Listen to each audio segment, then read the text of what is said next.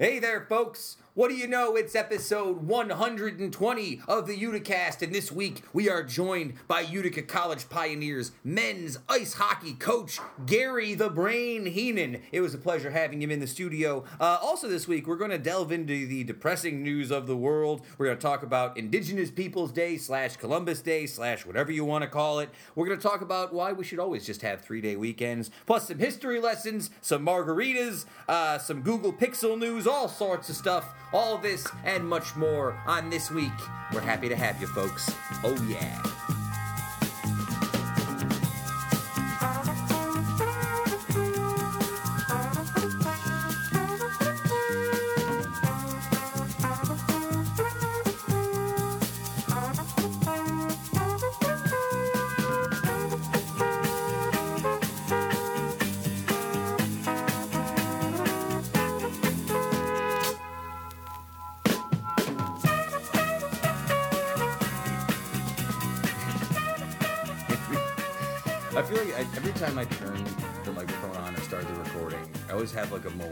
I do? Is everything Right right? now, sh- should we talk? Should we be talking? Is it good? Is it right now? Yeah. Are recording right now? Welcome back, folks. Uh, episode number 120. Not a special episode. I just liked round numbers. 120. It's got a good ring to it. Um, I am your host, producer Sam Familaro. Joining me again, as always, uh, the lovely, charming Heather Wazlowski. What's up? Wazlowski. Wazlowski. I, I, I, I tried to do it different this time because I thought I did a bad job last time on it. No. All right. Uh, you're still always lovely and charming though when you're Thanks. here. Makes you feel any better. and of course, Kevin Sullivan, the also handsome and charming Kevin Sullivan. Very Is that- handsome and charming. It's a more masculine way of putting it, right? Gee, thanks. I do. All right. I guess I could give you no compliment. And just Kevin Sullivan Yeah, is also Kevin. here. Well, I'll take that too. That's it's also, you know, Uh, six of one, half a dozen the other. Whatever, whatever you you need to do. It's all for you. is it all for me? It's all for me. I'm like Damien from The Omen. It's all for me. Oh. Something like that. what? That's the quote from the movie. Yeah, All I. I didn't know. All right, well. uh, we have uh, Utica College Pioneers men's hockey coach Gary Heenan joining the show today. Uh, very excited to talk to him. So for all our hockey fans, we have a big hockey base here at the Utica, Uticast. So for all our hockey fans out there, had a nice conversation with Gary. Uh, very exciting. It's you know what's really cool though, and I talked about this during the interview with him. They're going to be the first team to play in the Aud once it's finished. They're going to be there before the Comets will, so they'll be the first people to actually play on that ice. I also apologize to him for uh, for heckling the, the goalie and the other team during last year's uh, teddy bear toss game. I apologized for our, uh, you know, we got excited, we got caught up in the moment, a little heckling. Never hurt anybody. Heather, how was your weekend? Good. I was good. Where did you go hiking this weekend? We just um, went around the Inlet. We stayed at camp, so we took um, Kaz on a couple hikes. Hmm. and Just kind of hung out and went a little bar hopping. oh, a little bar hopping. I heard you were at uh, the Screaming Eagle. Yeah. Um, they had a whole founders takeover. mm. So and they had a, a few sours on there, a couple good beers. I always appreciated the Screaming Eagle um, because we spent a lot of summers up in Inlet, and they always had great deep fried pickles. Oh, Excellent yeah. deep fried pickles. Yeah, and we live right around the corner, so it's literally like two minutes to walk there. Really? So camp's right around the corner, like it's right there. Hmm. I didn't know that necessarily. She's She's told good. you that like seventy Yeah, times. and I've also invited you guys. Said And you every guys, time you've had no, we've never got an invitation. That's a lie. No, Oh, but every no, time but you've I meant ever, like you guys can come up whenever. that's not an invitation though. Okay, That's I'll like, oh an yeah, actual pop up invitation. sometime. That's like, hey, this Katie's weekend been is up the there. weekend. I'm sure she has. Interesting. Yeah. Interesting. You know what? It would have been a good time during this nice three day weekend for you to invite us up. Actually, Next Actually, time Yeah, I it will. would've been okay. right. Seems like you know. We're up there a lot in the Would have been okay. Nice Indian summer. Nice, you Sorry. know, late October weather. But no, it's fine. How's uh, that cup of coffee? It's great. Yeah, cool. Thank you. you're you're very welcome. So uh, by the time you guys are listening to this, it will be over. But we've enjoyed. I've enjoyed uh, an excellent Monday off because of Indigenous Peoples Day, Columbus Day, whatever you want to call it, depending on where you are. And before we get into the Columbus Day stuff, can I just say, this is the correct amount of work to life ratio. I think that we should, as a society, adopt to add just two hours extra to our workday and work four days a week and have I three days off. I think that three days off is the right. It's the right ratio. Am I wrong? I'm into it. I, I say keep pushing. Why stop at three? Just- Try to get to two days. a week. Why stop at three? so like how so would you work three days a week at 12 hours a week Or 12 hours a day for three days a week to have four days off, would you do it? A hundred. I That's already, I worth already it. work a lot of twelve-hour days. I already work a ton of. T- I worked four So that'd straight be like a twelve-hour vacation days for you. last week. Well, I guess what I'm yeah, talk- that'd be amazing. Yeah, it's true. You already work a lot of long days. You couldn't really ratio it out. You're like, can I work 20 hours today and then have an extra day off? It'd be rough, I feel like. Um, you have like mom time off, which means like, even if you have time off, When I have like come mom here, stuff. I'm like, mom time off. This is I can't wait. I'm like, I'll stay here as long, until you guys kick me out. I'm like, I'll watch wrestling. I'll do whatever. yeah, anything you yeah, anything you say here, whatever, it's fine. stay as long as I can. Um, so yeah, I've enjoyed my three day weekend. Uh, and before we get into this week's show, just a quick reminder: tomorrow, I guess the day you hear this show, October 10th, uh, it is Touch the Truck event at uh, at the Parkway. Uh, stop by 4 to 8 p.m. Kids, touch the trucks. The fire trucks, the police trucks are going to have a fireworks display. It's going to be a lot of fun. Uh, MadeInUtica.com. Check it out. Touch the truck. Uh, it's going to be cool. You're going, yes, you said. Yes, you I'm going. Of course. So yeah, uh, today I guess this is. You're, you're not sure. No, I'm just looking at Kevin. You, you and Kevin are having a moment. She's just here. staring at me. I don't know. It's it's it's a lot. I, you know, I think. I don't know what goes on really. I think she. Uh, do you think she's intimidated by your steely gaze? No, I don't think so. Not intimidated. I don't think so. I don't think so. So, guys, we we actually I feel like we talked about the Christopher Columbus thing a bit, like not Every too year. long ago. We talk about it all Every the year for time. Columbus Day. Uh, so we won't get too far into any of the Columbus Day stuff.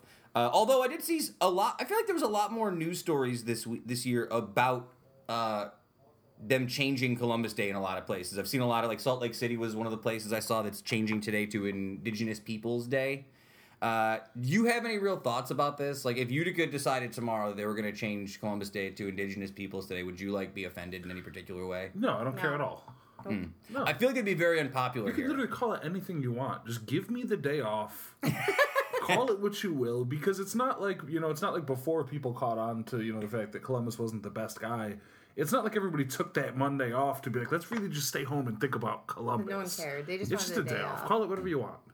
That's Call fair. it, because you can name it whatever you want, but changing the hmm. name of a day is just it's just a virtue signal. You're not doing anything, so it doesn't matter what you call it. Call it ice cream day. Ice Call cream it day. anything. like you know what I mean? And just take the day off. Yeah, I think it's interesting because like growing up, I do remember this weird thing in my family where it was this this like Italian pride about this holiday, and it's like I don't understand it necessarily. It's like, the America thing. It's Well, Amer- I think the idea was that Italian Americans sort of latched onto it, and I have a couple interest. I have two interesting facts to share you, which we don't really. Talk, we've talked about Columbus before, but I don't think we ever talked about this. One of the popular narratives is like that Columbus like wanted to disprove the fact that the Earth was flat, right? That that was part of his mentality. A lot of like research tends to believe that most people at the time already believed that the Earth wasn't flat. They just didn't know that America was there. Like they assumed that the Earth was not flat, but the the interesting part was that America they weren't sure America was there, right? And then the other one, which I thought was interesting, was that he wasn't really uh, he wasn't really well known initially. Like Columbus, people think about Columbus as like this great explorer, this important character in in history, but he was he actually didn't come around into public consciousness again until the 1828, uh, when author Washington Irving, who wrote The Legend of Sleepy Hollow, authored the first major English biography about Columbus, and um, it was a very positive story about him. And this was actually the image that like was embraced by Italian immigrants in America. Uh, they sort of saw him as this hero, right, to help prove that Italians were part of the American story. Was the quote uh, from the author on this? I thought that was kind of interesting. I'd never really heard of that I before. that. He was a marketing campaign, Columbus. He was a marketing campaign for the Italians. That's why we hold him It's so. funny because I wonder in school if they still do like you know how you used to do the boats, the Nina, the Pinta, you know, do. I wonder if they like get deep into it. I'm curious. because I'm like when Cass goes to school, are we gonna? Are they gonna get into it like that, or will it be so different? That's kind of early on in education, if I, because Yeah. every time I've ever had to sit in and do like teacher evaluation, especially for history classes, I feel like it's always about World War II. Like all Yeah. they're ever talking about in history It's classes just wonder. is World War II. So I think I remember Columbus being sort of like an early era thing. So you'd have to ask like an elementary school type I know, I teacher on know. that. I don't remember much about it from. I guess I remember what they taught me in elementary school, but only just like the real basic stuff. know. I just wonder. So. If they do that. Um, you mind to talk about national news for just a moment? It's all depressing, but we can get through it. Sure. Uh, well, uh, Donald Trump, I have one Donald Trump thing. He did not mention anything about Native Americans in his Columbus Day proclamation, Shocker. which is, it's not shocking, uh, although it's just interesting because it broke away from uh, President Obama, who's mentioned it uh, the last the last eight years. Uh, you know, whatever. I'm not really gonna. I'm not gonna talk about Trump anymore. I don't want to talk about Trump. Um, I do think it's interesting. I do want to talk about Mike Pence for a sec. Are you guys aware of the Mike Pence story? Him going to the Indianapolis Colts game? Yep. Yeah. Have you any thoughts on this? Uh, what do you got something you want to set up? Or Not really, Just just- my thoughts on what happened. Well, I just you know the idea is of course that Mike Pence showed up uh, at an Indianapolis Colts game and then of course left after he felt that the football players were disrespecting uh, disrespecting the American flag. There's a lot of rumor mongering. I hear that this is Everybody a publicity knows it. stunt. Yeah, everybody knows it's not a rumor. They said it was a publicity stunt. Yeah. The president said it on Twitter. They all said they said they planned it. They said that was the whole thing. Because he said he told Yeah, they're them not hiding that. that. It's not. He told him to do it. He said. Yeah. Hmm. He said we've been planning this for a while. It seemed. I think the weird part is like they obviously did it. He had an appearance scheduled at six o'clock later that day. He was never going to stay for that something. game. You just went to to Virtual Signature to to basically show their all the idiots that get uh, foamed up about this kind of thing. Hey, look, we're with you. Don't worry, we're we're here for the white man. It's just a way to rile up their base and keep their base talking about stuff, so they don't pay attention to all the like horrible news. The only interesting thing to come out of this, though, was I um, we talked a couple weeks ago about Jerry Jones, uh, the owner of the Cowboys, who had sort of made this big display to like kneel down with the players during that whole protest. He actually came out this week and basically gave an ultimatum to the NFL players, saying uh, if you disrespect the flag, you will not start the game. Which is like the there's about two teams that have come out to do this. So one, I think it's interesting that his sort of narrative has changed now that it's not it's two weeks after this whole big display.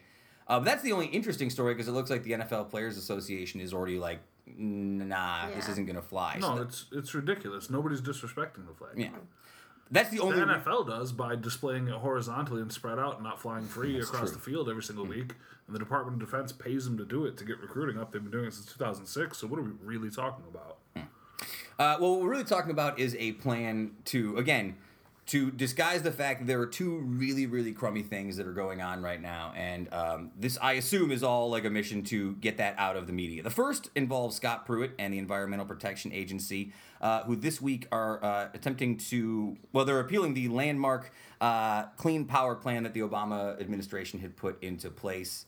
Um, again, I think like, first off, optically, like right after all the hurricane stuff, it just seems really cruel, right? To start thinking, and it's not really directly connected, right? Like these regulations are about greenhouse effects and and like giving more power back to like the coal plants, but I don't know. It just all seems very regressive, right? Everything about this whole thing seems super regressive to me. Also, Scott Pruitt is the worst. Um, I don't know, man. I I think I'm getting burned out. I think it's finally happening. Like their plan to burn me out with all the bad news is It's like the same is thing. succeeding. Same thing every week. I go through yeah, I go through the news and it's just like I don't even know what parts of this we can talk about and get into. It's just so dense. Mm-hmm. I don't know. Until something actually happens, I mean, things are being repealed and there's talk and we're going to change this, but it's that's all we keep hearing. There's not until something really happens. I feel like a lot of things have been happening. When you repeal climate protections by way of executive order, when you go out and put out an executive order and say you're going to defund Iowa and other places that are begging for the subsidies that the Obamacare law guarantees to them, that's something that's happening. You know what I mean? Like these people are losing their health care. That just shows how much They're I haven't taking read people into it. off maternal care. They took. They just let the chip funding for 12 million different children expire. They let it run out so nobody could go in. They also uh, that Jones Act, I think it was from Puerto Rico, that Yes. was They They running did for let the 10 chip days. funding That just go? yep, for they let it which, go not every state for the though. country, for the whole country. My kids. Are, Um, yeah, Of course. I didn't. He is. yeah. So they let that run out, so they're not going to fund it. They just uh, they only did a 10 day expansion of the Jones Act. That has done. They don't plan to expand it. Yeah. Uh, that's I mean that's stuff that's happening, Yeah. and that's the that's the problem with the fatigue and the thing that makes it tough is people just stop paying attention. Like this stuff is happening, Hmm. like it's real. I knew it ran out on the 24th, but I didn't know they actually. Yeah. Huh.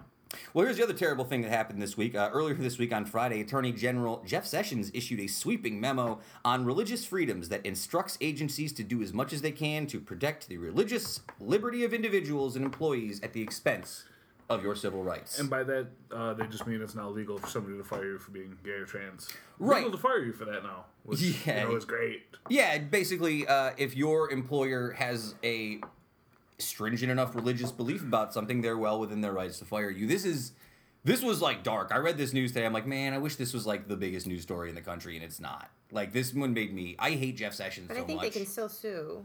Like they can still sue a, a business. Or, Uh, you can sue anybody I for anything, but you're not going to win because the business is now within their legal rights to do so. I don't know. Jeff Sessions is like the devil. Like he's he scares me more than almost anybody out there because he's got that that coldness to him. I don't know that lack of empathy that I. I don't know, it seems to run through a lot of the stuff I read today. I don't know.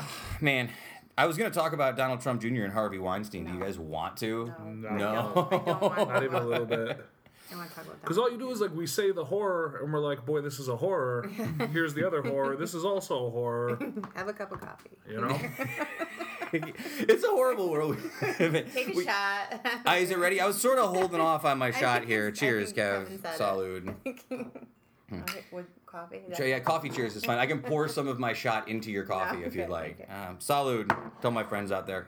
Mm. Ugh. I am glad Harvey Weinstein got fired. Oh yeah. That's my one quote on Yes. that, by the way. Mm.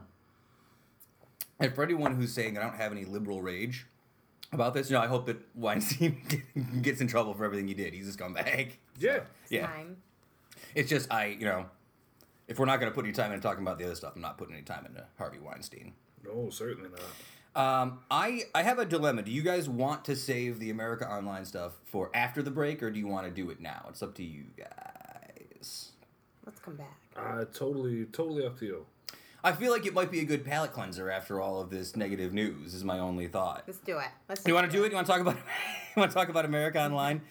Uh, it has been announced uh, today uh, that by December fifteenth, the uh, I would call it for me like the original online instant messaging service, America Online Instant Messenger, is shutting down, and they have no plans to replace it. Which is shocking only for the fact that it, it still runs.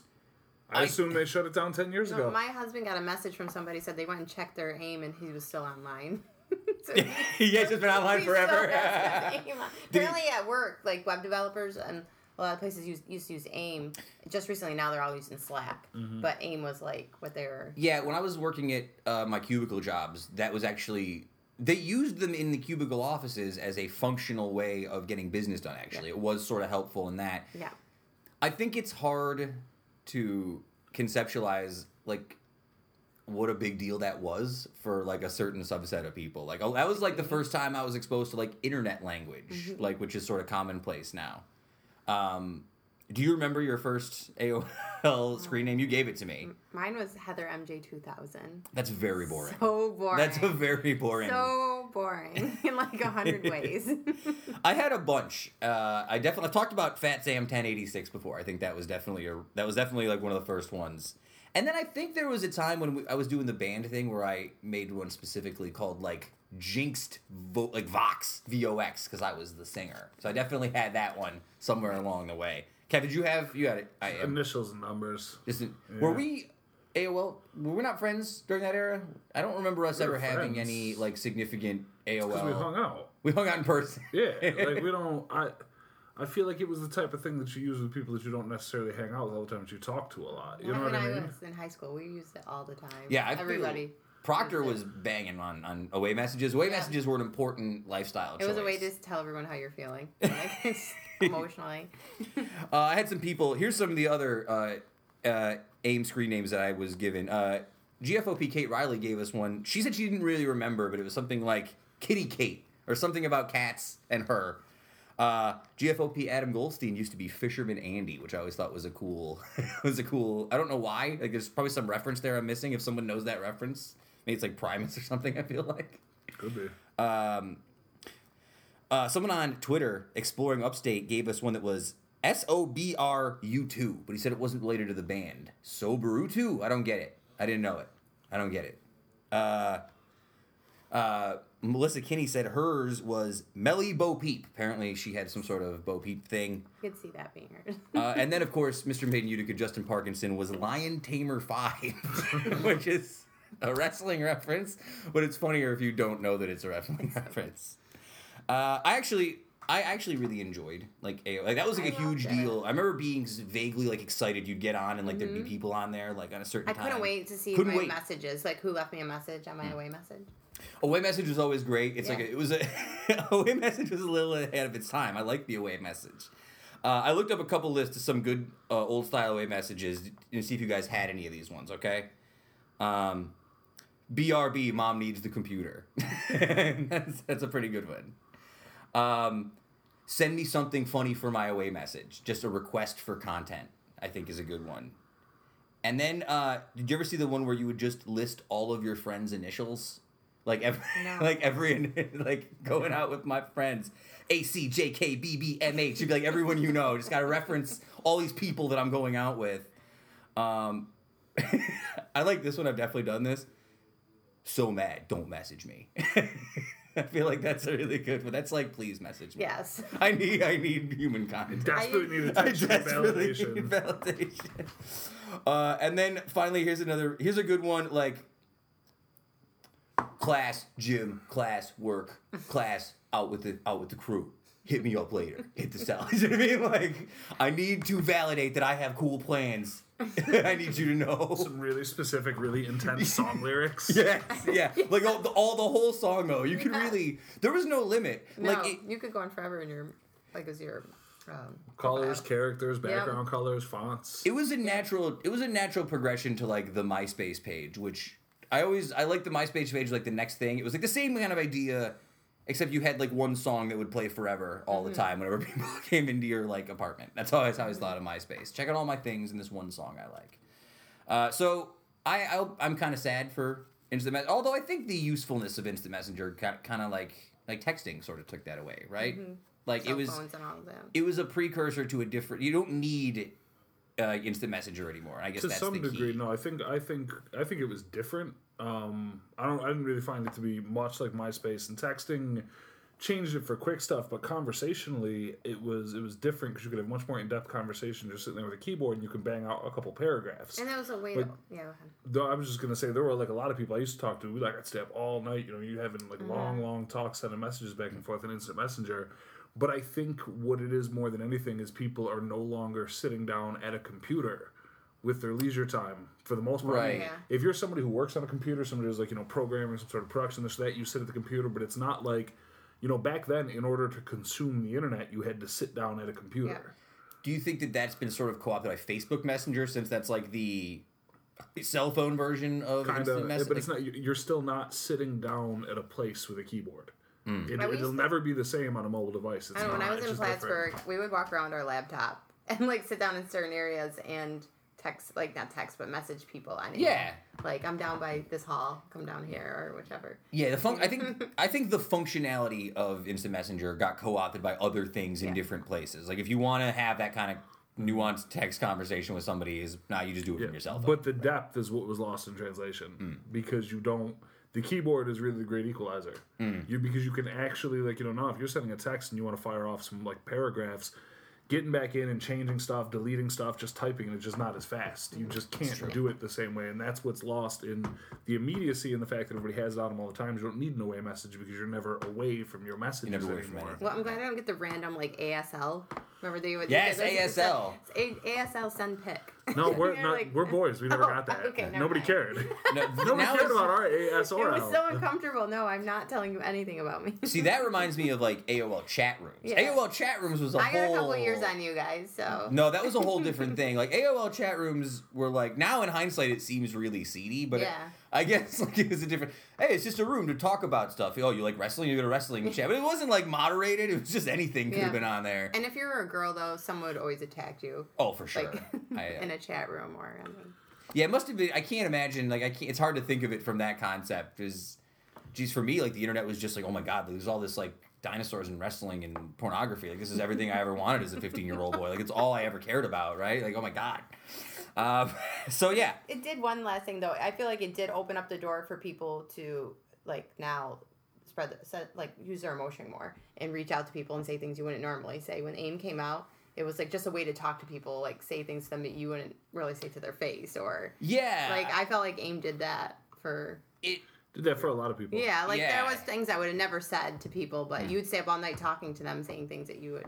It was like just another thing up to instant messenger and all that. Well, AIM Instant Messenger, AIM, we salute you. It was a good run. Uh, I guess if I still, I guess I could still log on until December fifteenth, right? Should we just log, start logging on? wouldn't let until- me. It wouldn't let me. I guess I'm You tried? gone. I'm gone. Ah, that's a shame. I've been deleted. All right, let's get to this week's interview. Uh, it was really nice to sit down with uh, with Coach Gary Heenan, uh, the coach for the Utica College Pioneers men's ice hockey team. Uh, he's been there for this is his seventeenth year, which is kind of crazy. I didn't give it, uh, I didn't think about it as much. Uh, so it was really nice talking to him. We talk about him growing up in Canada, what it's like playing at the Aud. I definitely talked to him about Bobby the Brain Heenan. I just felt like I had to. I had to bring it up to him. Uh, so here we go. Let's get into this week's interview. Uh, Coach Gary the Brain Heenan uh, from Utica College men's hockey.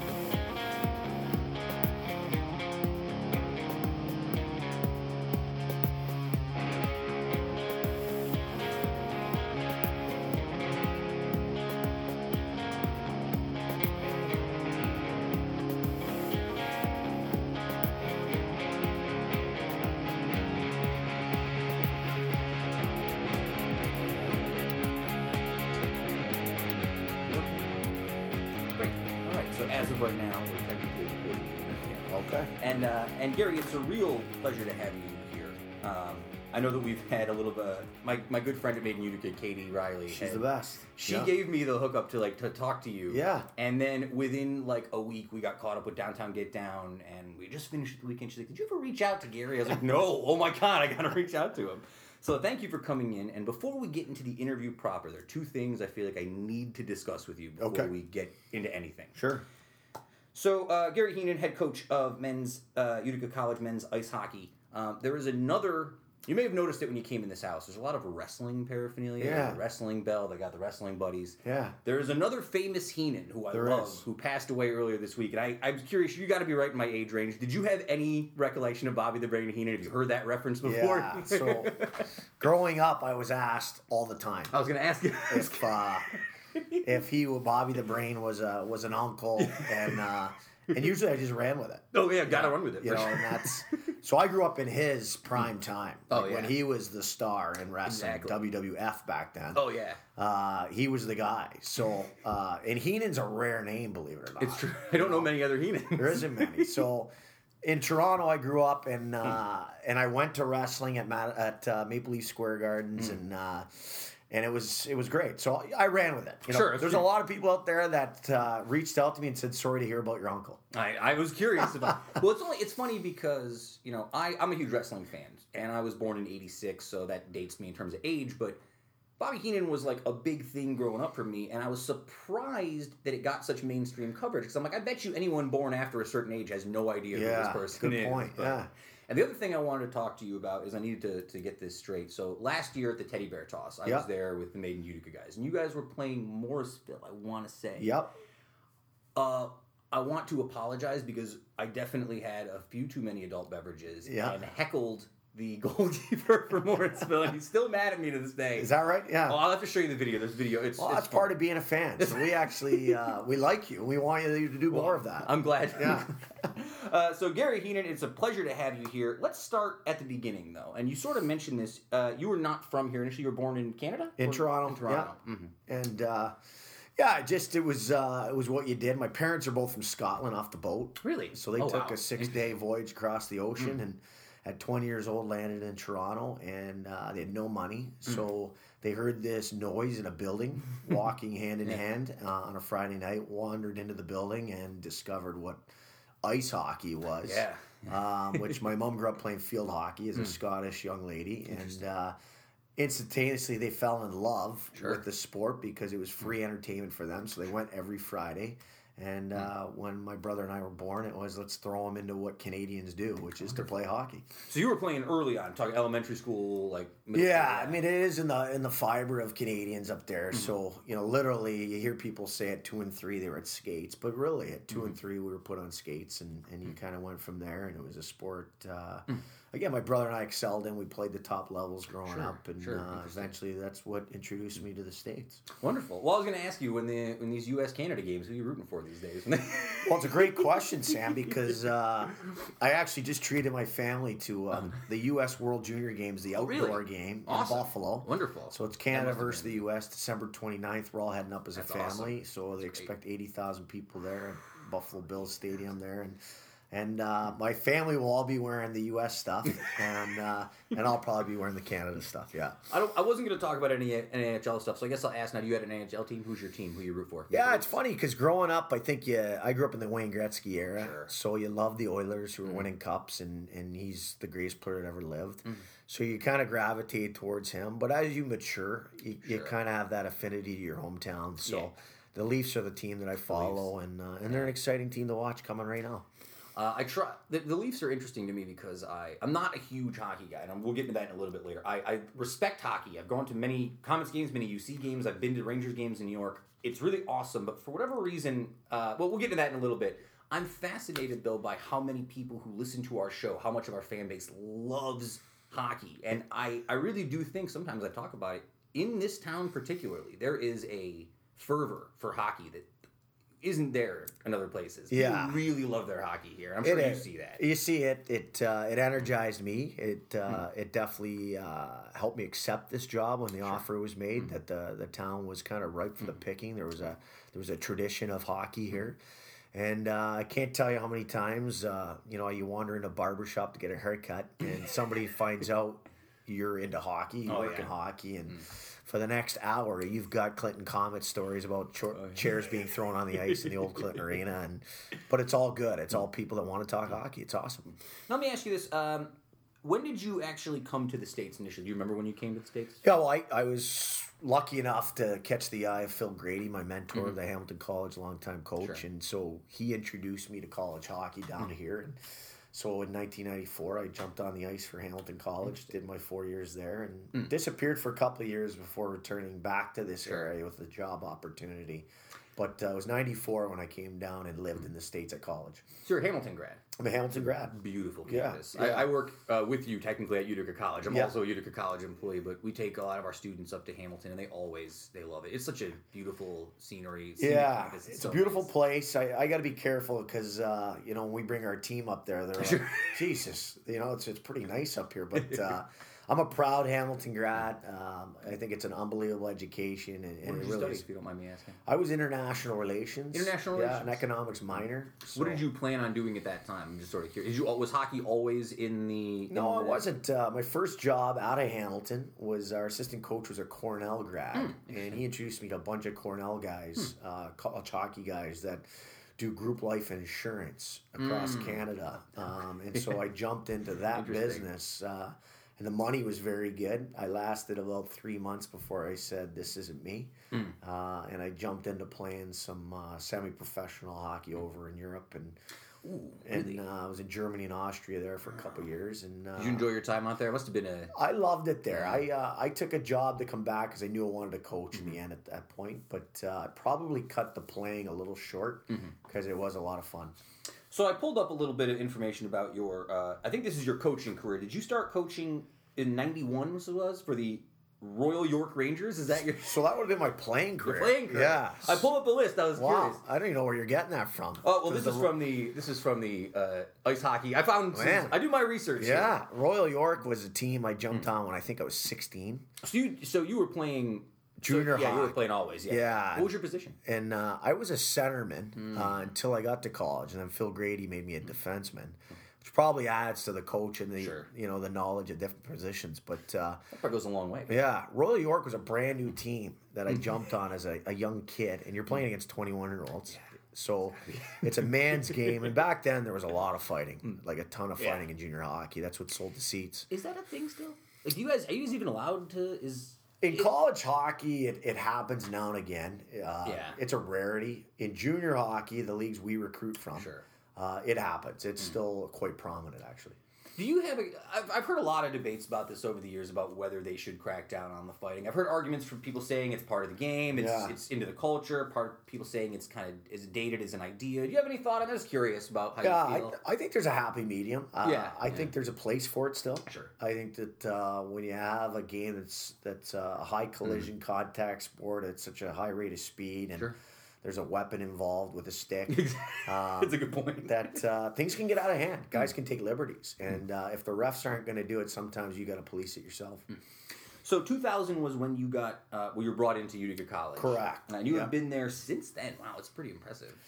Well, yeah, it's. Uh, I think this is our 18th year we're going into, and and uh, I can remember it like yesterday, uh, creating the, t- the team, the program, the concepts. Uh, it's been one heck of a ride. It's been fun, um, and and the ride's not over. You know, when it is over, I'll move on. You know, but uh, we're having fun and we're winning. We're we always seem to have something exciting going each particular year.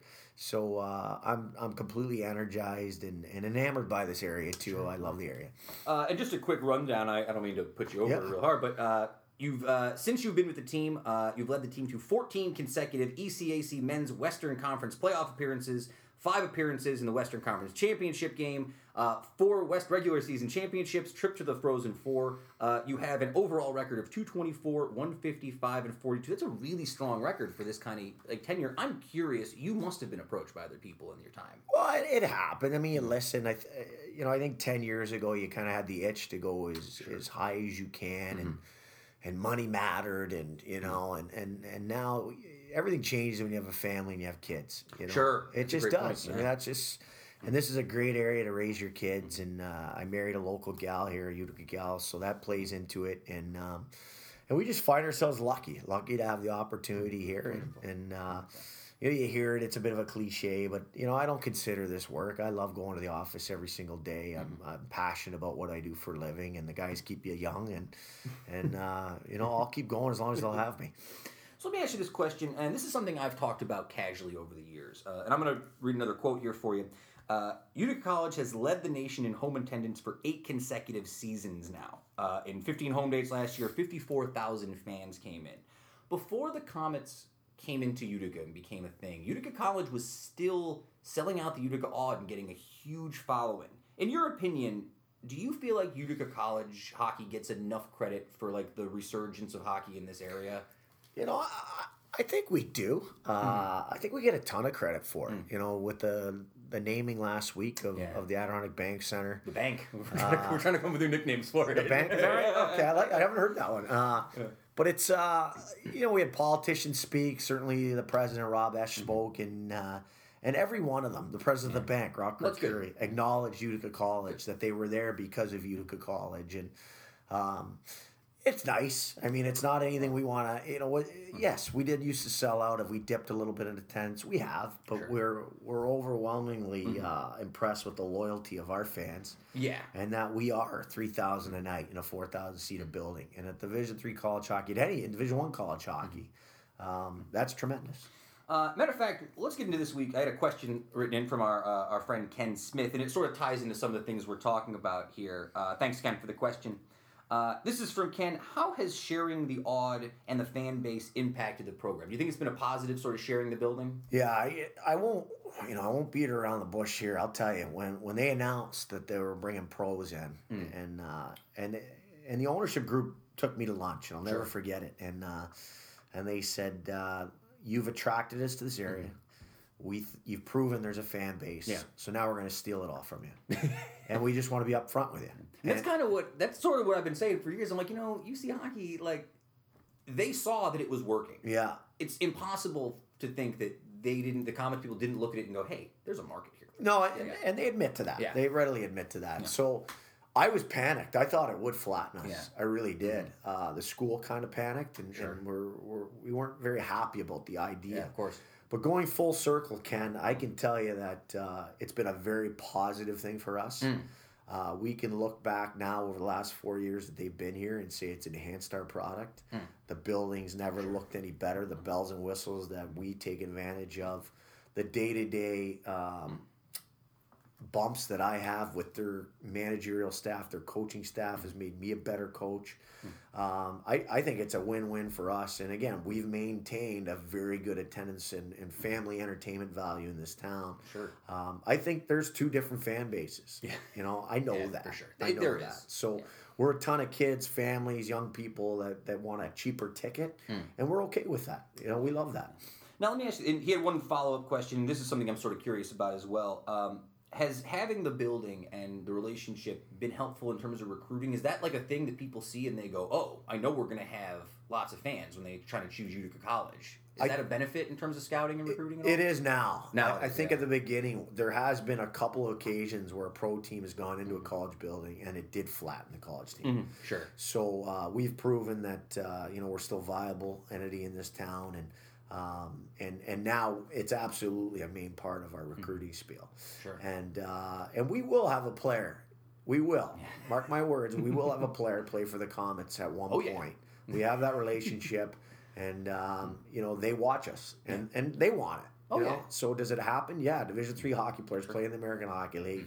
Um, it's rare, but but we will attract that kid who'll play there one day. Is there anything you've yet to accomplish at Utica College that you're really that you'd really like to do since you've been there? It's been a long time. It's been 16 years. You have a lot of accolades there. I'm just curious. If there's anything in your mind that you still haven't? Well, I, we, we, we want to win a national championship, National you know, and I mean that's what it is. That's that's what keeps me getting out of bed every day. Um, we've been we've been close. Uh, Exactly. We we do compete for championships every single year. Um, you know, the programs at that point, the education attracts a good student athlete. The area does so. Um, yeah, there's work to be done, and that's why uh, you know that's why I'm here. I, I need to get that accomplished. And uh, I'm kind of curious about this. Again, I I'm a soccer guy at Mm-hmm. heart. I watch a lot of Premier League, so I tend to think a lot about um, about soccer in terms of this. But I'm curious about coaching styles with you. And I'm just um, Liverpool, the soccer team I, I watch, has this manager Jurgen Klopp, and his whole mo is we are going to overload offensively. It's going to be offensive heavy. It's going to be guys screens coming back, and the defense is going to sit back and do their thing. Uh, it's very off-brand for coaching style. So I'm curious in terms of hockey, because I don't understand how it works as well. Do you have an idea like what style you want to play, or do you base it around the talent that's available? Yeah, I, I think it's uh, there's a two part to that question. One would be your style itself as a coach doesn't really change in terms of your tactics, Sure. you know. And uh, I think I've matured over the last 16, 17 years to, to get away from being a screamer.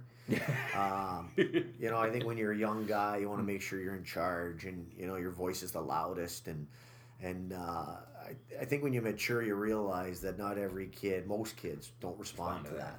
So I think I've, I have done that. Uh, some guys still do. So you still gotta you know have some bass in your voice once in a while to command respect. But I think what we've accomplished and um, you know I, I think what we're putting in tactically impresses the guys even more. Sure.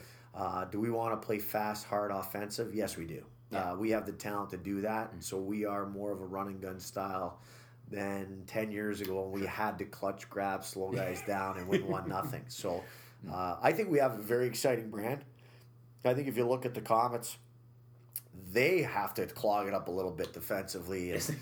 count on their goaltending at this point. Yeah. You know.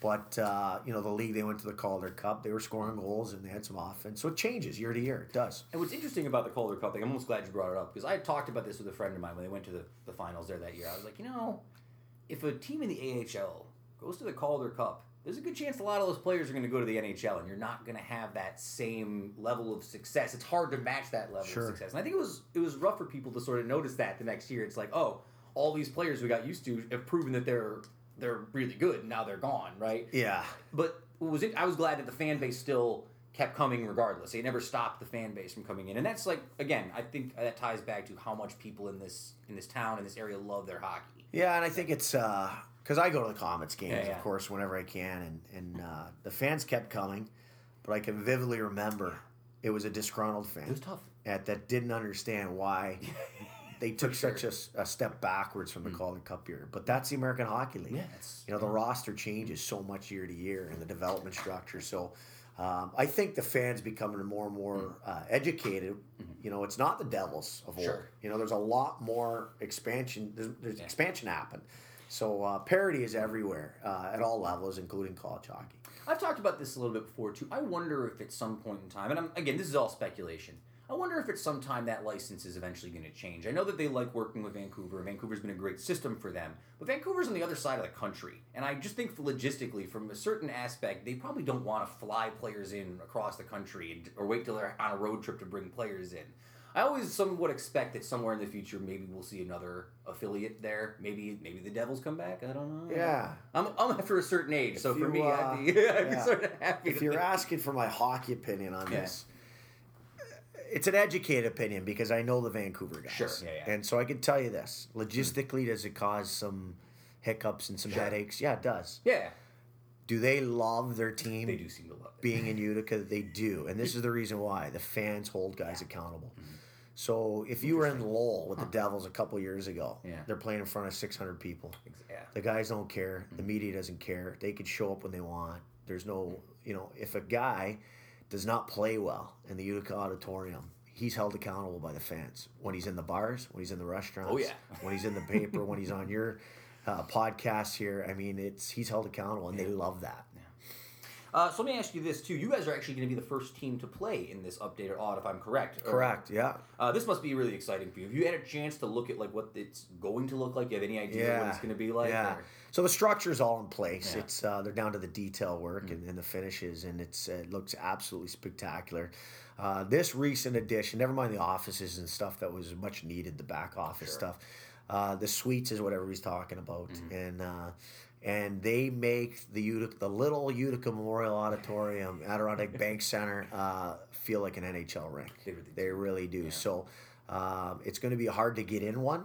You know, Oh, yeah. but uh, if you ever get the opportunity to have a night in one of these suites, I think you'll really enjoy it. to a certain extent, I sort of like the fact that the the max attendance has always been a little bit lower because what you get is this smaller attendance than let's say Syracuse, but this really intensely passionate fan base, and it sounds and feels so much bigger in that in that auditorium. I love the way it sounds in there. Great Yeah. sound, great.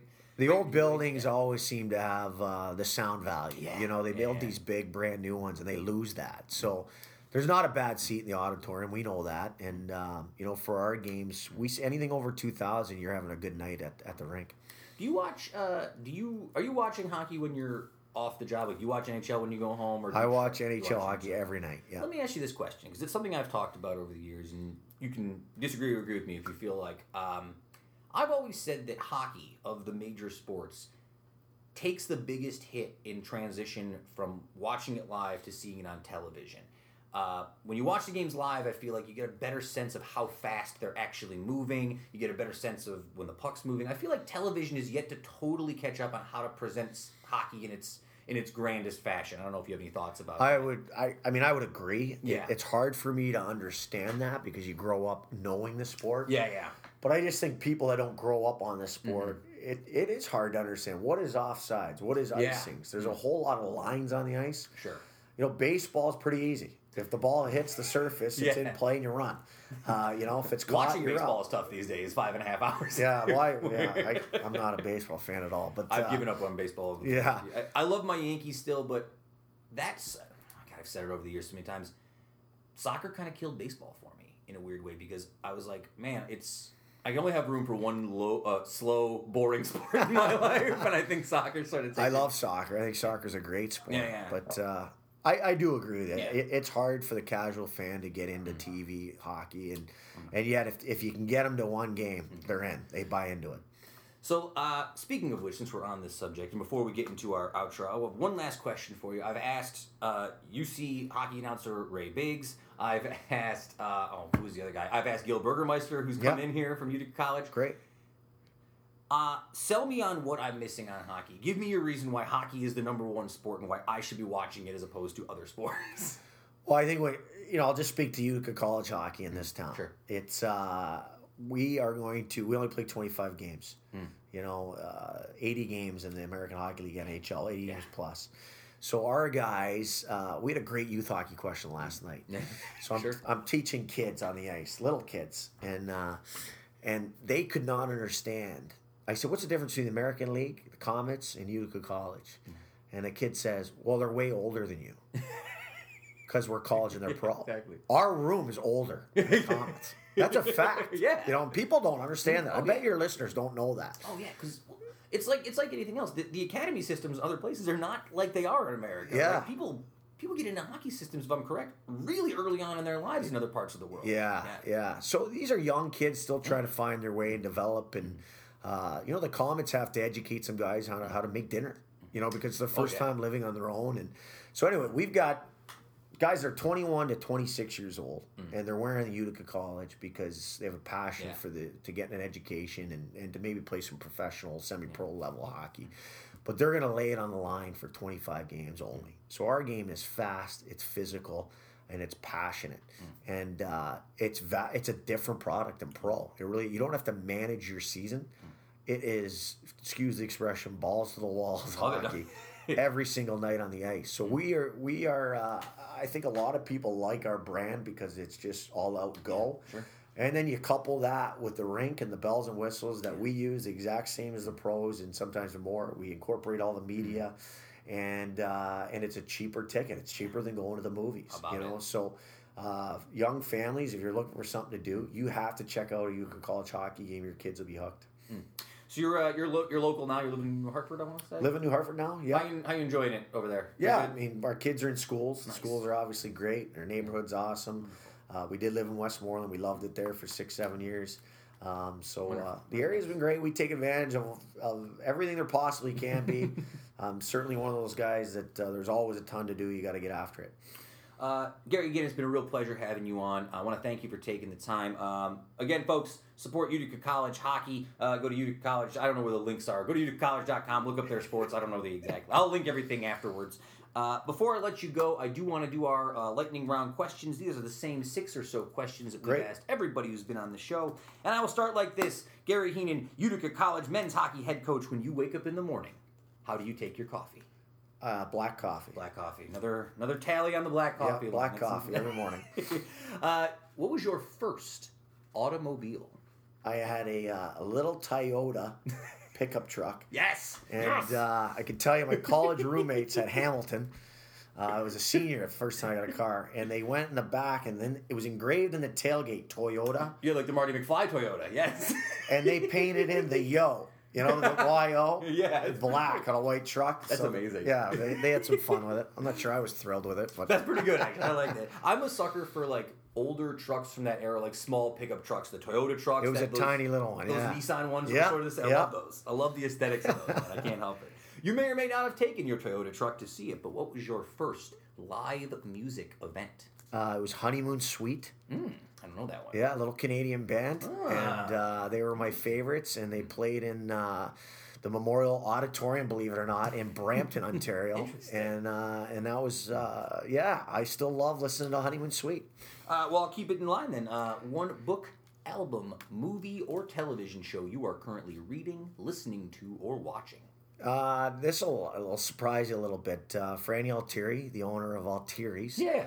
Uh, in Clinton, uh, our kids are in, in hockey 7 a.m. and he says, "Hey, you need to listen to these CDs, and they're great football coaches." Really? giving their kind of speeches, Oh, and wow. and these are old. I mean, these are these are on CDs and cassettes, and and uh, it's just trying to get me to be a better coach. So there's, there's things like that. Hmm, That's that, pretty good. Uh, you know, you're going on these long road trips to Oh, find yeah. Hmm. hockey players. Um, I kind of love it. I get energized by that stuff. Yeah. Wonderful. Uh, all right. Uh, if you could have dinner with one person, living or dead, who is not your relative, who would it be? Yeah, that's a great question. Uh, there's so many different world leaders. You know, I'm an international sure. relations guy um, that I would take advantage of, and some you're just trying to understand. Sure. you know, so I'm not saying I'm big fans of people, but any world leader would be great. Oh, yeah. You know, I think Trump would be very entertaining right now. Now that I love him, uh, but just to have him explain some of his stuff would be very entertaining. I think when you, it's hard to comprehend the kind of pressure that must be applied when you are in that position of power. Not even just President Trump. I'm talking about any sort of world leader. The scrutiny that's on you, especially in today's age, where there is so much, where the media moves so much faster than everything else moves, and Sure. there's everything you say is sort of ripped apart and taken like how what do you mean by this what do they mean by Yeah, this it's yeah. it would be fascinating to learn about the real people as opposed to the image that's presented on television or Yeah, media you know I it mean? would be great to have dinner or a cocktail with Merkel from Oh, Germany I'd love and and ask what her true opinion is of Trump. You know, I'd love for- to know. as an example. I'd Yeah. love to know. Uh, and of course, uh, I wanted to mention this. Uh, you know, you take great pride in sort of giving back to the community. I was our last question is usually, what else are you passionate about? But I just wanted to point this out there.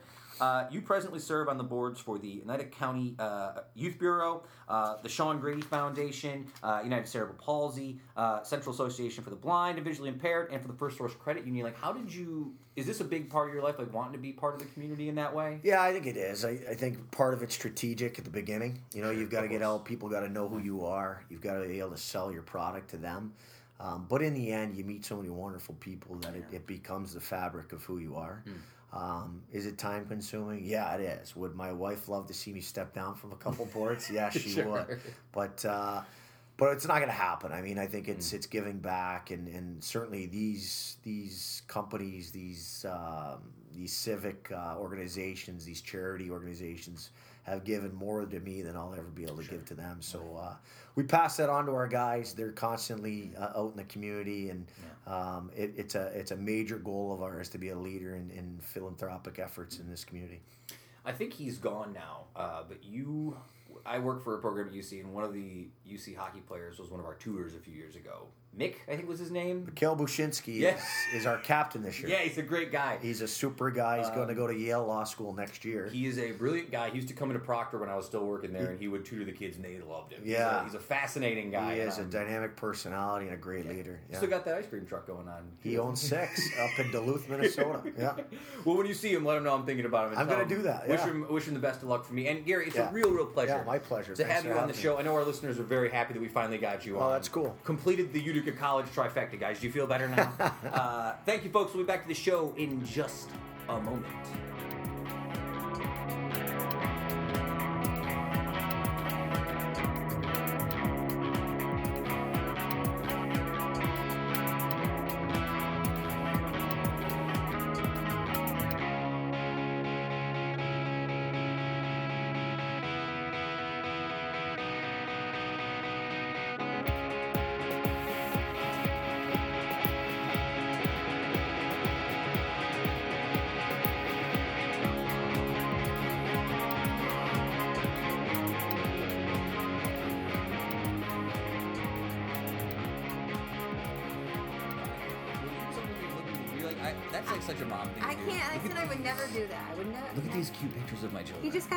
Got of. He looked adorable. of course he did.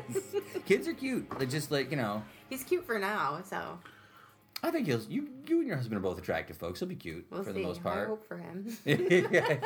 Well, all, well, all kids have an awkward phase. I definitely. I'm still in my awkward. Phase. I know. I feel like I am too. I haven't outgrown mine. You probably. You're a big tall guy. You probably had a. There's probably a, a tall period for you where it was awkward, right? Like when did you get tall? I was born very tall. But like were you I was four foot eight as an infant. I was brought into this world at four foot eight.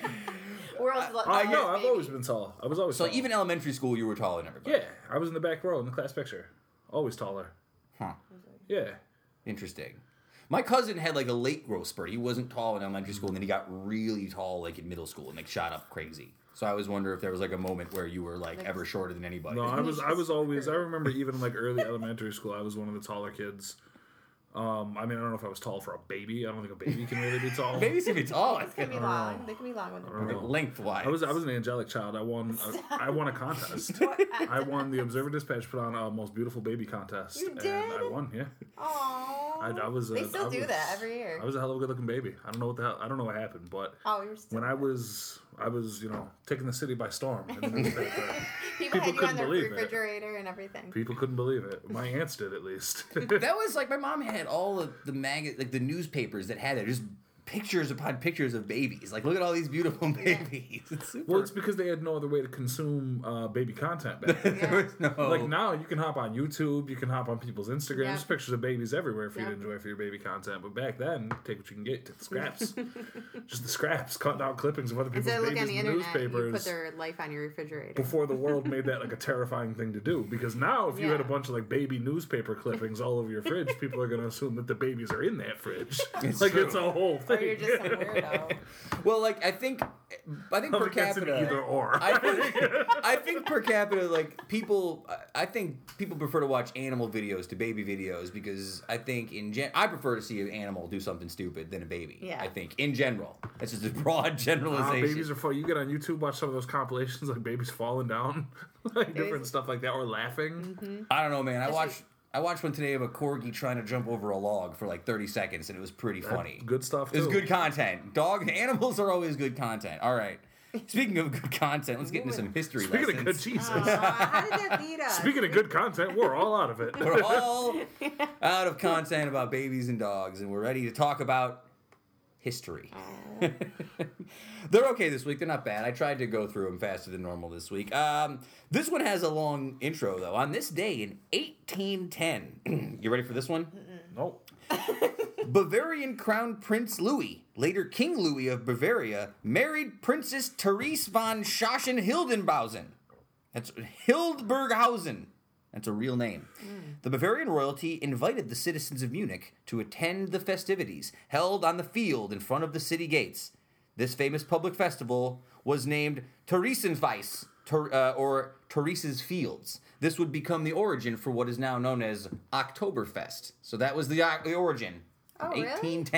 1810. Oktoberfest. Great. See, there you go. You learned something good. You can bring that back to your, your beer friends and tell You them. You think I don't know that? I don't know if you Well, we got a, do. we didn't got a know beer it. called Oktoberfest or an event called Oktober. I work in the beer industry. We have to know this stuff. Really, they like a test. The origin, beer? yeah, there's a test. It's a, it's seem a so secret excited test. to tell you about. I was very excited. He- He's always excited about the history lessons. I'm not gonna, he's my friend. I'm not going to lie to him. I'm not going to pretend. Stop being a very good friend. I'm I'm not a very good friend then. Uh, the decision to As we're learning when you don't invite us to camp. oh my god. Fine. Uh, well, the decision to repeat this fest- the festival and the horse race that had, uh, that happened during it uh, in the subsequent years gave rise to the annual tradition of Oktoberfest, which now begins in late September and lasts through the first Sunday in October. Alcohol consumption is an important part of the modern festival, and more than one million gallons of beer are consumed annually at Oktoberfest. So there you go, Oktoberfest. Uh, all right, let's move on. Uh, on this day in 1967, professional revolutionary Che Guevara is executed in Brazil. Uh, again, I grew up, did college and when I was doing college, Latin American history major. I Che Guevara is like one of those figures that pops up all the time when you talk about like Latin American history and, and those kind of things. I think a lot of people don't fully. People, he's like one of those people who it's sort of a meme now. People wear like a Che Guevara shirt and not really know much about him, eh, right? Like it's yeah, nobody knows. the, know. he's a fascinating guy. Um, he was born in Argentina, uh, and he uh, he was a professional revolutionary who became involved in the Guatemala Revolu- Guatemalan revolutions in the 1950s. Uh, 1954, he traveled to Mexico, where he joined up with Cuban revolutionary Fidel Castro, uh, and those two sort of became sort of inevitably linked in history for a long time.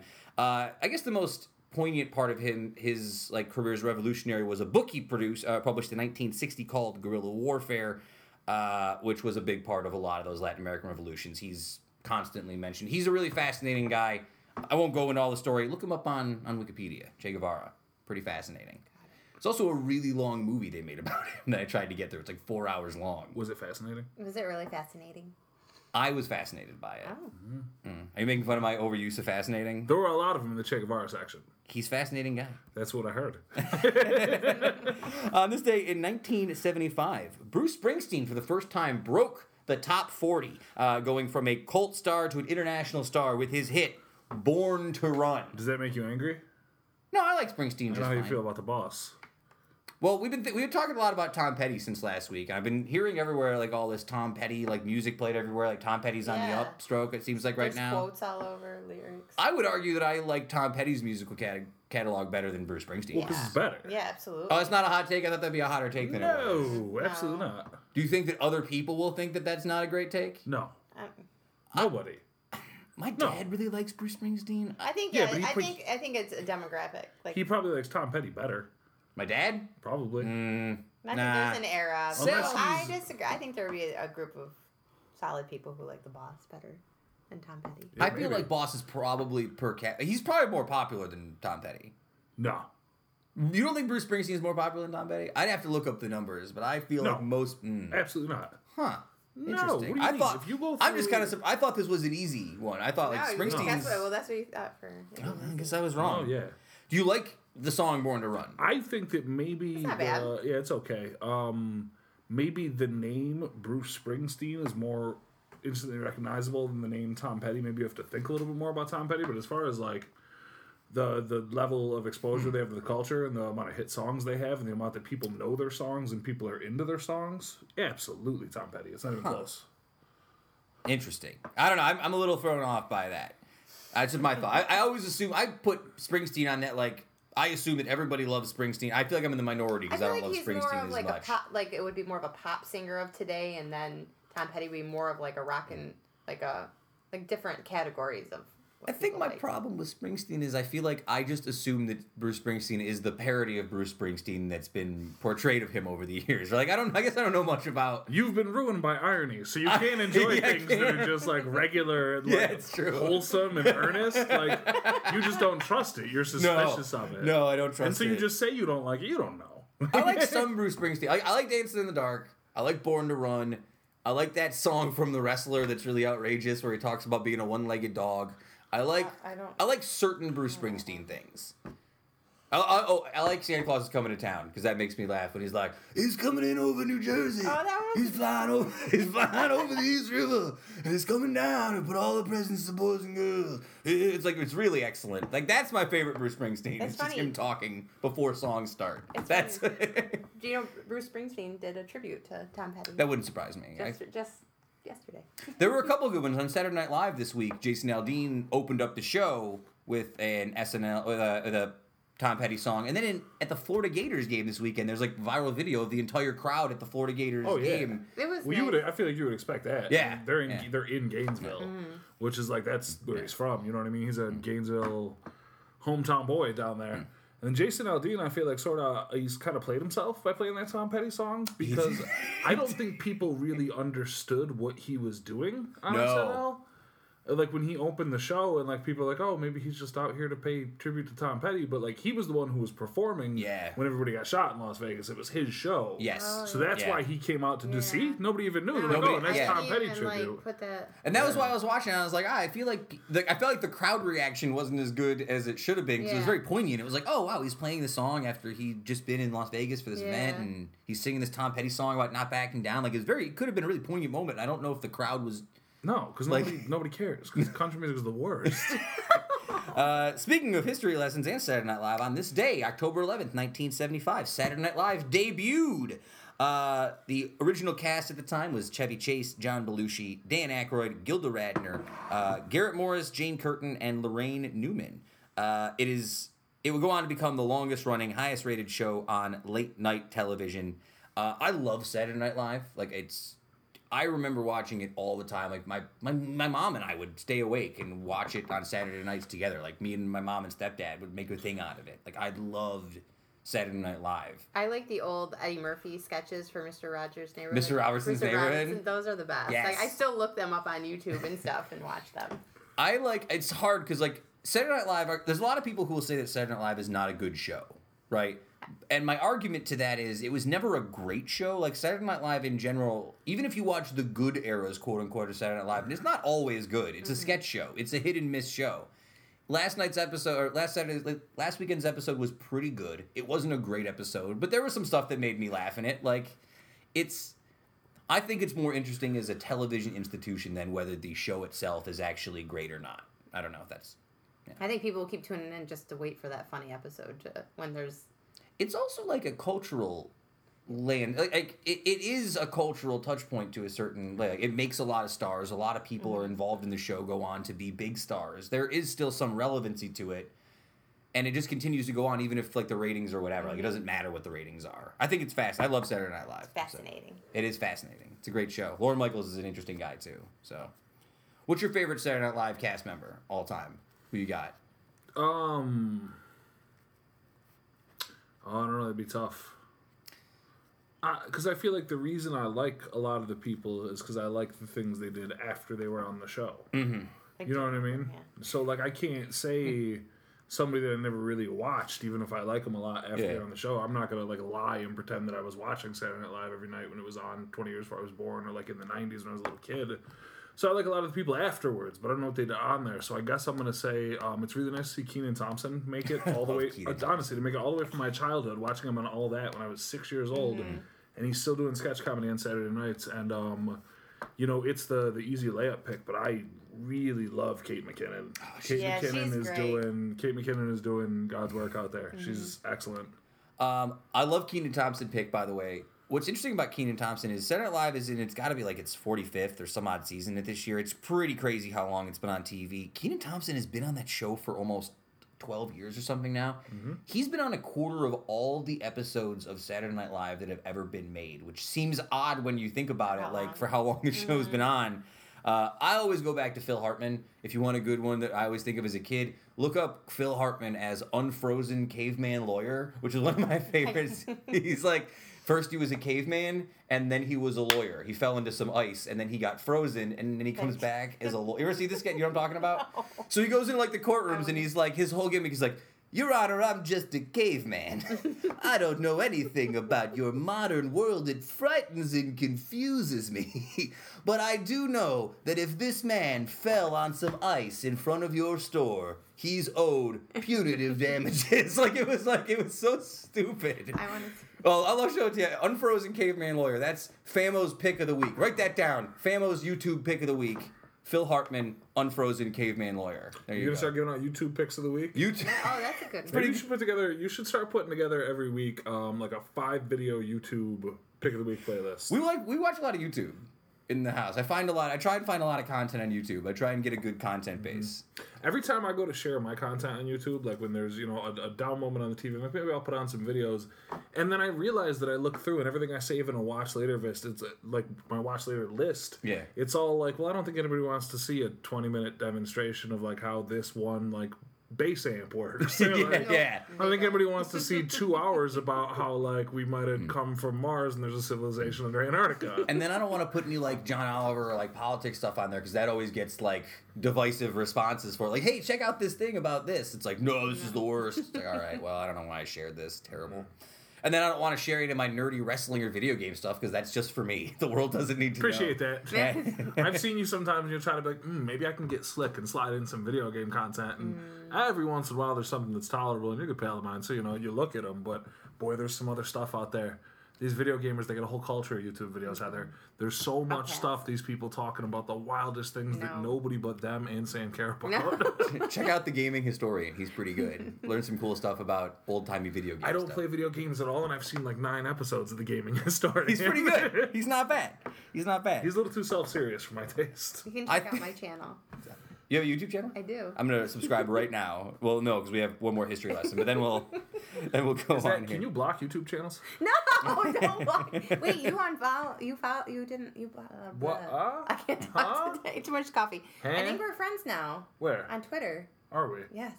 No, Yes. Hmm. no. All right. Move on to your history lesson. Today in Uh, history. on this friends.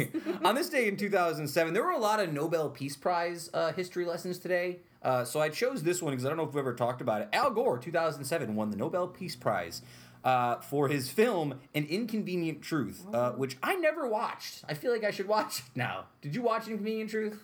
Eh, maybe, I didn't. No. maybe back then. I don't know. I feel like I should watch it now in hindsight because was he ahead of the curve on all this, or was he right with the curve?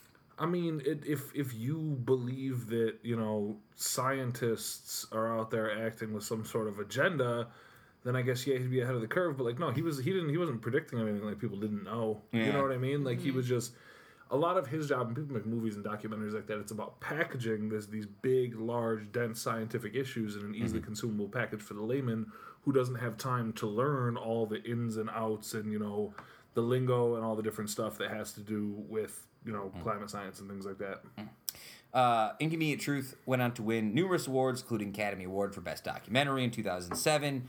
Uh, it is also the highest grossing documentary in United States history. It's also credited for helping to spur the Green Movement spread across the United States in 2007. So there you go.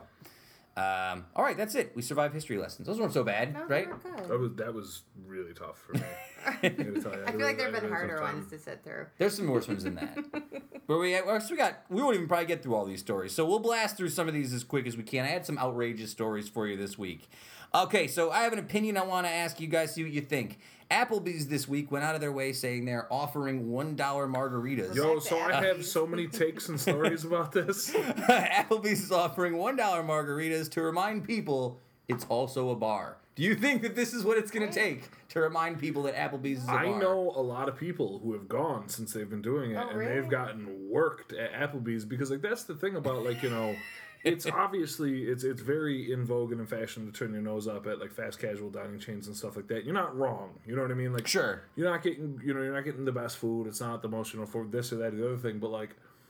A margarita is a margarita. It's Sure. tequila and it's sour mix. And it's a flavoring agent, and a dollar is a hell of a good price It's for a a, margarita. point. So like you go out there, I um GFOP uh, Gator, one of my colleagues down at the Shout out brewery, to Gator. he went out. Uh, him, him, him, and uh, him and his lady friend went out to go get some margaritas one night. They had a blast. I saw a couple other of my friends were going out and like just like yeah, we're just gonna order a bunch of apps and get rocked on margaritas. These people having fun at a good price. So yeah, I'm not above a dollar margarita. Good for them.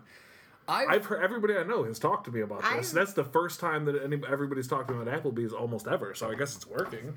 Or is it? it's interesting. Well, it's funny because like, Applebee's just went on this whole shtick uh, about how they're not going to try and appeal to like millennials anymore. Yeah. So is this their like anti-millennial thing? Like millennials hate margaritas, or is that their thoughts? Because they just said they weren't No. going to I market think you're just trying to find whatever they can to No. get people through the, the door. Yeah, I always had. A, go ahead. no, I was going to say in general, I feel like I've always had weird experiences drinking in sort of these fast casual dining locations, whether it's I think you care too much.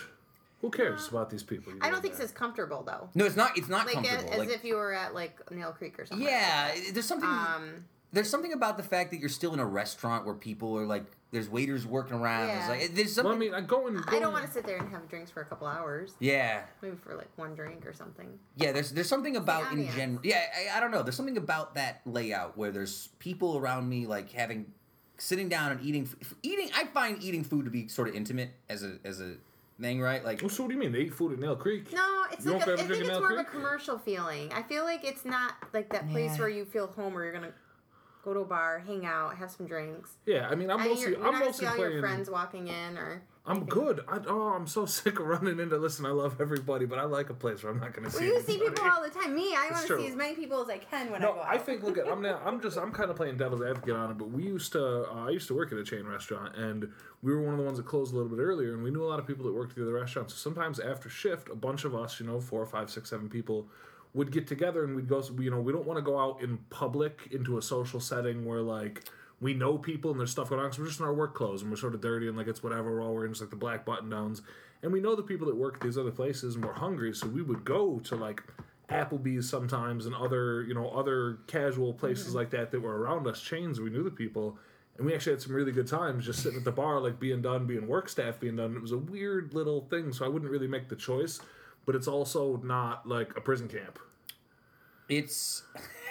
so I mean like, I mean, that's uh. people are like Yeah, I I could think we might never uh, it's like, No, that's not so I bad. could go It's there and have a drink. I just like I go to Uno sometimes and have a drink during happy Who hour. else has got a like a really nice bar Yeah, They do. and Kinda. good apps too. But um, I used to work there as well years ago oh, did you? yeah I But did. it's just not my place where I want to go and hang out. I don't know. It's I think that when I walk into let's just let's say Nail Creek for example. I walk into Nail Creek. Nail Creek is a bar that serves food. All right? Applebee's is a food. restaurant that happens to have a bar in it. Yeah, right? That, that, that- there's a weird that's a good distinction. way to put it. And if it's a, I, I don't exactly know where the line is. I guess just how much of their infrastructure is meant for food as as opposed to the bar, right? Mm-hmm. There's something to be said for uh, for the difference in it too. Like we've been we've been watching some playoff baseball, some stuff like that. Chain restaurants are weird places to watch games. 'cause You can a conglomerate like sad businessmen and like Yes. older folks Yeah. that like Yes.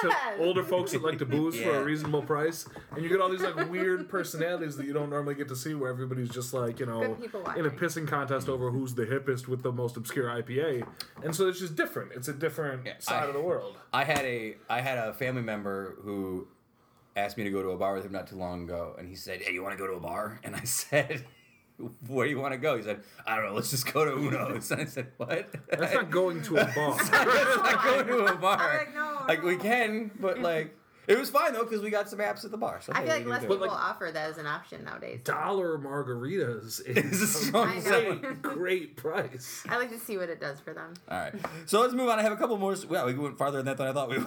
Um, Because it wasn't like bleak and depressing. That's, I know, right? Uh, speaking of which, I have a, a a new item that I want. New segment too. Famo's Tech Corner. This is my. Oh man. You have a tech corner? no, I don't. Now I do. Famo's Tech Corner. So when I went to get this new, when I get, when I went to get my iPhone, my iPhone seven that I have now. Um, I was sort of waiting for them to sell me on something else, and I the closest I got was buying one of them Google Pixels, right?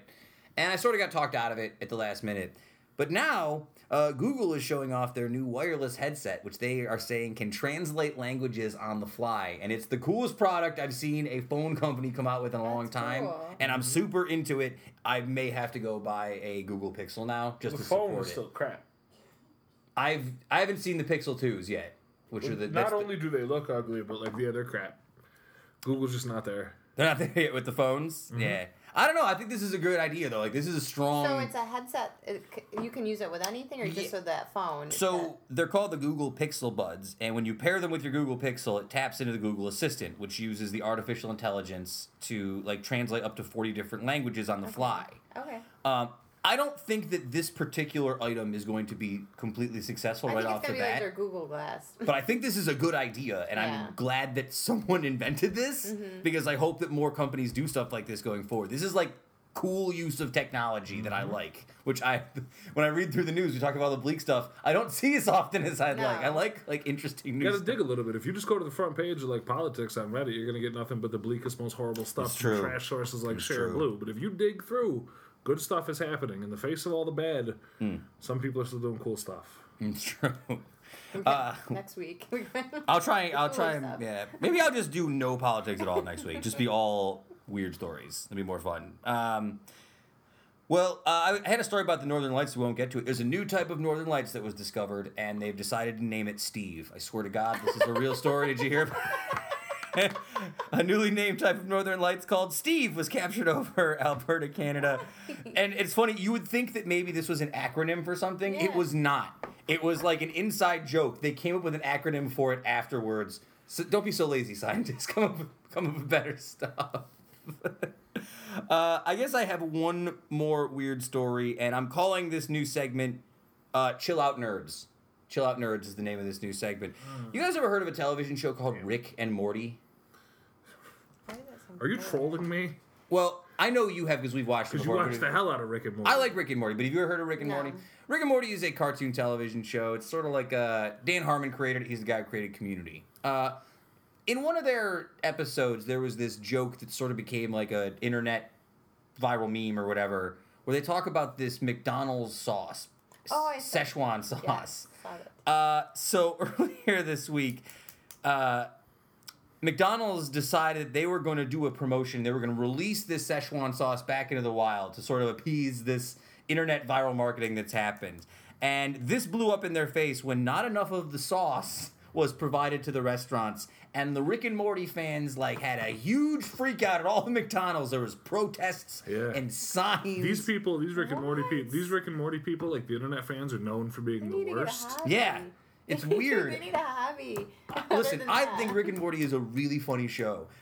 It's interesting that the show, and if you want to do some internet research, it's not hard to find. There's like a weird internet backlash and like backlash in general against their fans for being kind of like pricks. worst. The worst, yeah. Obviously.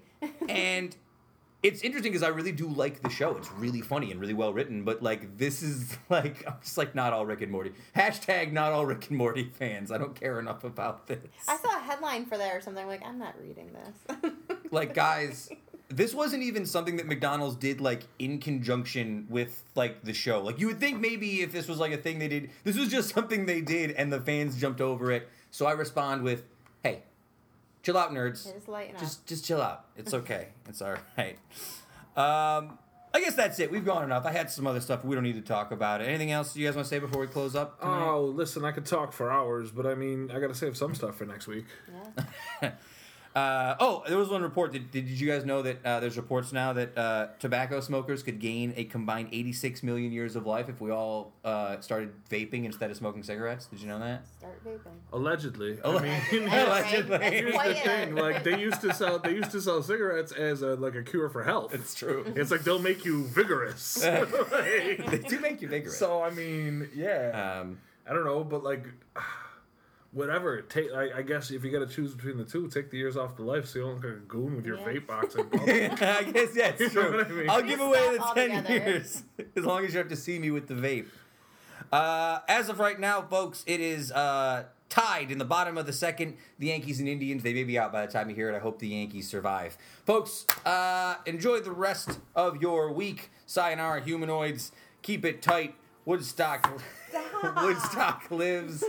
I don't know What's your- why. what's your what's your problem? beef with keep I, it tight? I don't know. It just is awkward. Why is it awkward? I don't know. It when you hear the sounds term "keep it tight," what does it make you think of? Why is it so awkward for you? I mean, you say it every week, so what's bar. what's the real I'll problem? See everybody. Heather, what's the See real problem? I'll talk to you next week. What's the real Bye. problem? Bye.